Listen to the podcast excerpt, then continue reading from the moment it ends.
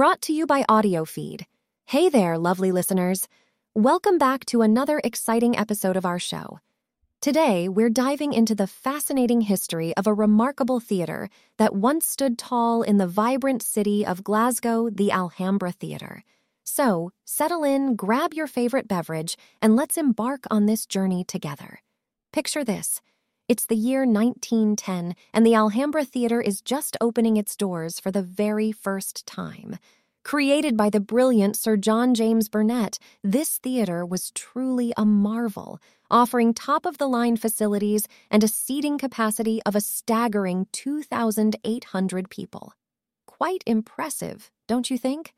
Now, the Alhambra Theater quickly became known as one of the finest theaters in all of Britain, showcasing a wide range of performances that catered to everyone's taste.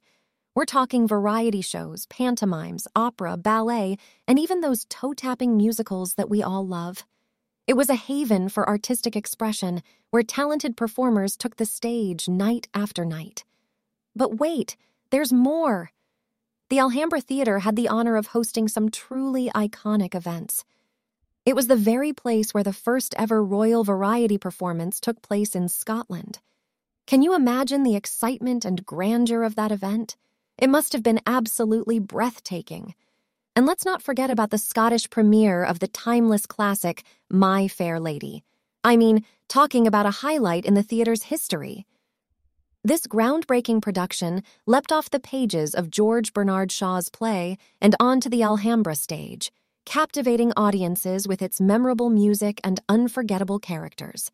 Now, my friends, let's fast forward a bit. Sadly, all good things must come to an end, and that includes the Alhambra Theater. It closed its doors in 1969, leaving behind a rich legacy that would forever be etched in the hearts of Glasgow's theater enthusiasts.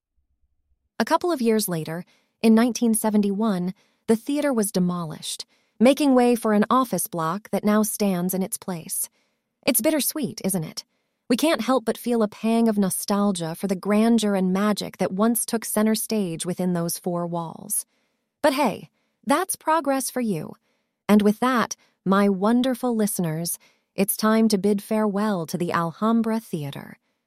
Though it may no longer physically grace the streets of Glasgow, its spirit lives on in the memories of those who were lucky enough to experience its captivating performances. So, until next time, keep seeking out those moments that transport you to another world, and remember to share the magic of theater with someone you love. Signing off, your ever enthusiastic host. Stay curious and keep exploring.